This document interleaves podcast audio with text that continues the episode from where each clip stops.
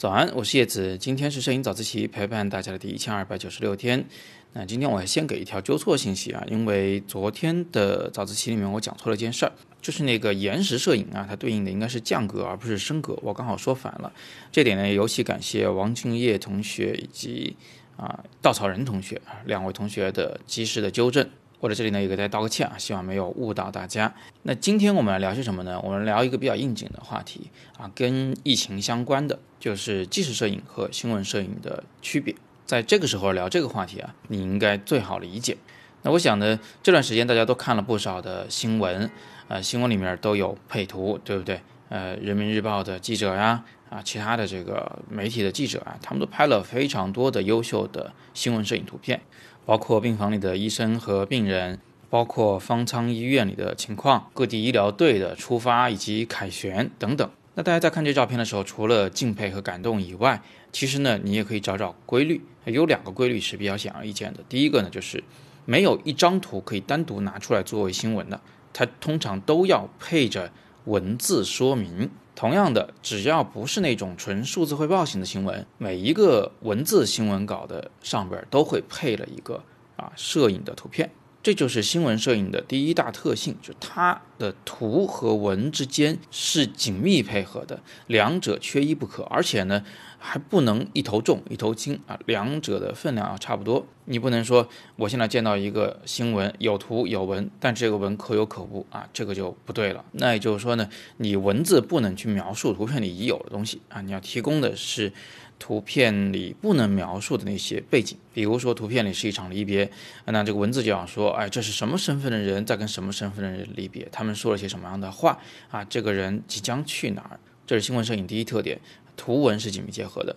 第二个特点呢，很好理解，就是新闻摄影它一定要快啊！你今天发生的新闻到明天再播出来，这其实已经算旧闻了。特别是在现在这个啊网络非常发达的年代，你说今天某个地区的这个医疗队凯旋归来了。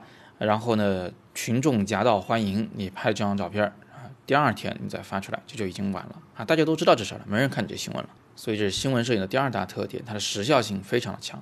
那再来看纪实摄影吧。之前呢，我在早自习里面号召大家在疫情期间呢，多拍拍自己的生活、自己的家人，哪怕就是一个人，那再往下记录自己的生活，它也会很有意义。那么这个就是一种纪实摄影。那在这段时间里面呢？我作为一个纪实摄影人啊，我也不可能完全坐在家里面，在不给大家添麻烦的这种前提下，我也拍了好几组纪实摄影的照片。但是你有看我发出来吗？我有说我今天拍的照片，今天晚上就一定要发出来吗？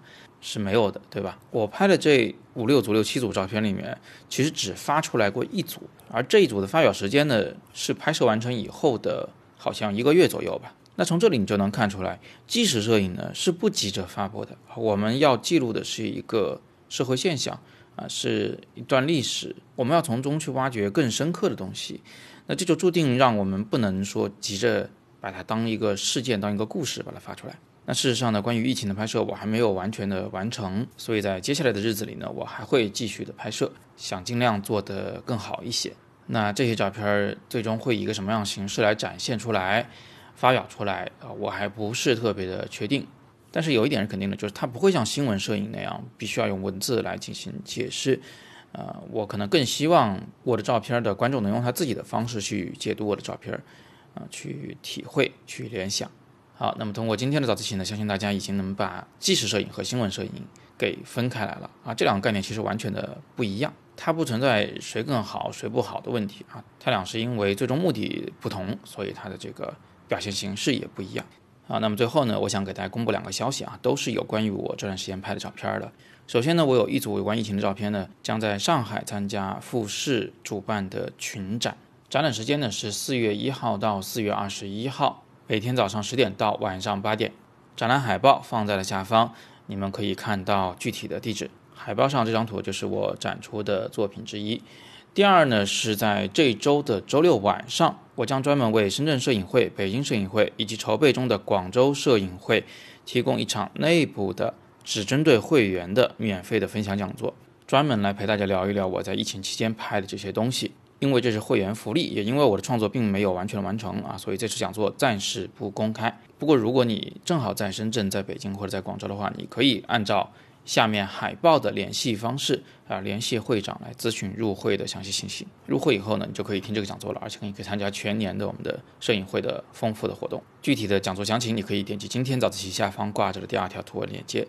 顺便说一句，各地的摄影会呢，是我们的学员粉丝们自发组织的摄影社团组织。所以，如果你所在的城市是没有我们的摄影会的，你又有心来做发起的话，你不妨与我联络，我们一起来讨论讨论。那我们今天就先聊到这里了。今天是摄影早自习陪伴大家的第一千二百九十六天，我是叶子，每天早上六点半，微信公众号“摄影早自习”，不见不散。